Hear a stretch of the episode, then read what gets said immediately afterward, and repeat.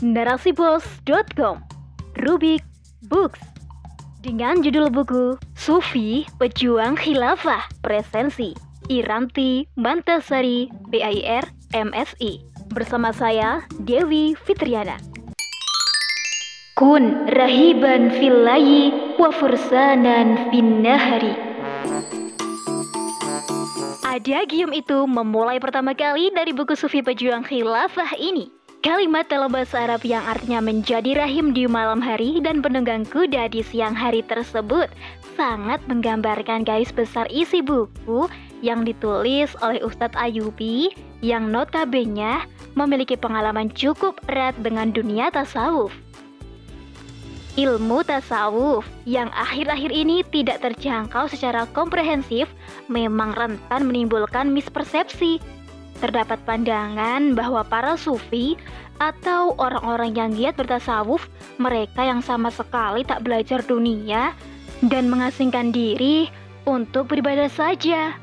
Padahal jika benar-benar mendudukkan tasawuf dalam kehidupan, adagium tersebut akan terwujud menjadi ahlul ibadah di gelapnya malam dan menjadi pejuang jihad visabilillah di terangnya siang.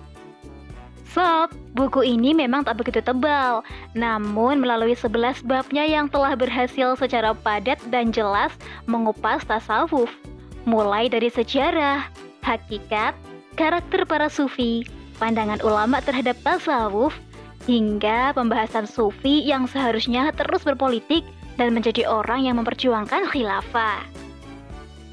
Tasawuf sendiri didefinisikan sebagai proses penyucian jiwa dan melatih jiwa agar bisa sampai pada derajat istiqomah di jalan kebenaran. Ya, konsisten di atas kebenaran mutlak memerlukan ilmu dan implementasi, mengantarkan seseorang pada kondisi selalu berasa yakin oleh Allah di mana saja.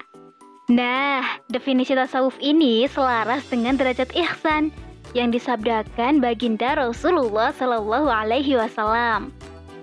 Lalu sob, buku ini juga menjabarkan beberapa pandangan loh, berupa pujian dan kritik dari para ulama terhadap keberadaan ajaran tasawuf dalam khazanah Islam yang pada faktanya terkategori menjadi dua, yakni tasawuf akhlaki dan tasawuf falsafi.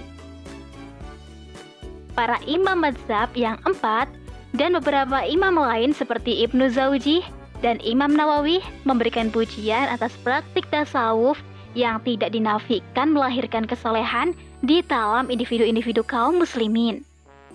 Namun sob, tak dimungkiri juga bahwa ilmu tasawuf ada yang menyukai filsafat Yunani dan India.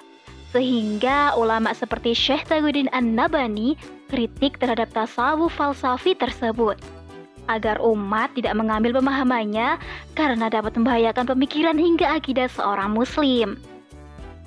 Sebelum suatu keharusan para sufi untuk berpolitik, penulis buku ini terlebih dahulu memaparkan mengenai tiga tatrib kepada penulis untuk melakukan proses pengembangan potensi diri yang terus-menerus bertanya kepada seorang mursyid atau sebutan untuk guru di kalangan muridnya.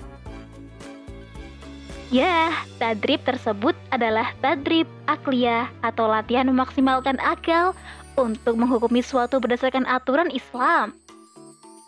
Kemudian tadrib nafsiyah atau latihan memenuhi kebutuhan jasmani dan naluri berdasarkan akidah dan syariat Islam. Dan tadrib jismiyah. Nah sob, ketika tiga tadrib itu telah matang dalam diri seseorang, maka akan muncullah tiga kekuatan dalam diri seorang muslim, yaitu kuah ma'nawiyah, kuah madiyah, serta kuah ruhiyah. Oke deh, dari penjelasan mengenai tasawuf, sufi, serta keterkaitannya dengan urgensi kaum muslimin untuk terlibat langsung dalam aktivitas politik Islam, bab-bab terakhir buku ini menegaskan bahwa tidak ada dikotomi antara sufi dan menjadi seorang muslim. Khususnya yang memperjuangkan khilafah Islamiyah ya. Para ahlul ibadah yang mengamalkan tasawuf seharusnya turut serta mengikhtiarkan kembalinya kehidupan Islam di bawah naungan khilafah. Dan mereka yang mengemban aktivitas dakwah Islam untuk memastikan khilafah pun seharusnya menghidupkan malam-malam dengan ibadah dan lisan dengan untayan serta zikir. Saya pribadi sih, pada mulanya dapat dikatakan skeptis terhadap ilmu tasawuf dan bahkan cenderung memiliki konotasi yang negatif terhadapnya. Namun setelah membaca halaman demi halaman dari buku Sufi Berjuang Khilafah ini, pemahaman saya mengenai tasawuf dan bagaimana menyelaraskan dengan aktivitas dakwah, melanjutkan kembali kehidupan Islam bisa berubah. Maka buku ini sangat saya rekomendasikan untuk menjadi salah satu referensi bagi umat dalam memahami serta mendudukkan tasawuf secara proporsional. Oke deh, sampai sini dulu ya Rubik Books kali ini. Sampai jumpa di Rubik Books selanjutnya. Tentunya di podcast Narasi Pos, cerdas dalam literasi media, bijak menangkal peristiwa kunci. Nantikan Rubik Books selanjutnya ya. Bye-bye.